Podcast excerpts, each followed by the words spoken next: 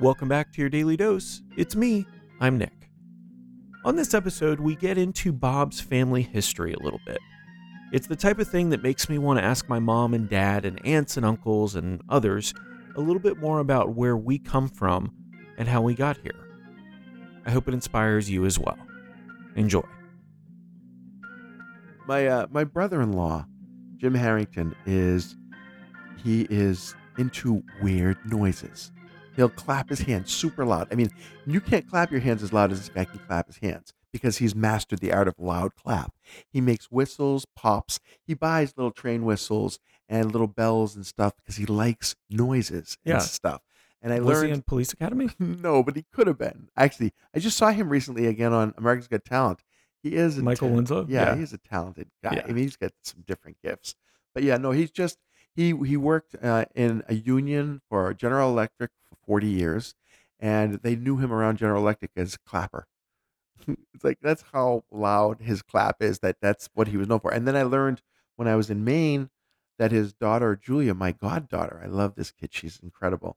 Uh, also has a knack for just making weird Has the gift?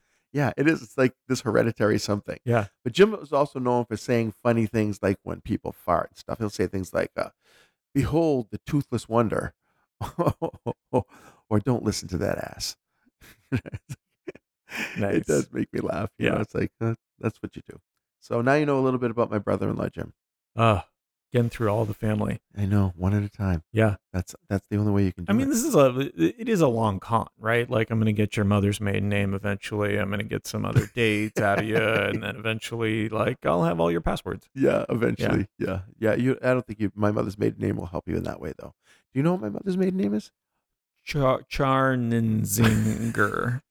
Oh my god, is it Charnenzinger? it's Charnenzinger. Like eventually, I'm gonna guess right. Yeah, that's incredible though. That's uh, I just lied to you completely. It's Malcolm. It was, and her her father's name was Angus. Angus Malcolm. Angus Malcolm married Wow. Gladys Joyce, and their first daughter. Was he a butcher? It Joyce like Malcolm. butcher name. I don't know what he did actually. He died when my mom was eighteen. Oh, Uh, both my parents' fathers died when they were young. My father's father died when he was five. My mother's father died when she was 18. Uh, and my grandmother, my father's mother, remarried um, John Codges, which is where my name comes from, when my dad was 13 and he adopted him. And oh, that's nice. so, yeah, it turned out to be John Codges was an amazing, wonderful man, patient as all get out. But uh, when he died, we learned that he had a penchant for taking things. Like he worked for a, uh, a building that's now owned by Tufts University in Boston, but it was this giant multi-use building where they had um, bookstores and they had furriers and they had dental offices and they had all kinds of different things on each floor and in each different uh, office setting.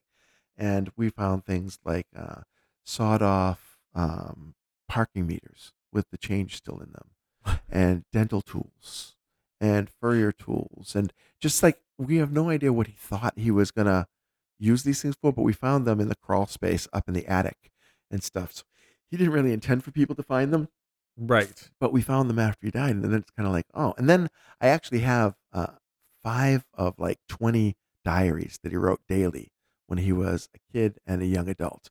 Very banal stuff, very everyday stuff. Uh, if there was a baseball game, who played and who won, what the weather was like, uh, went to work, uh, got caught stealing towels from Meyer, and he made me pay for them.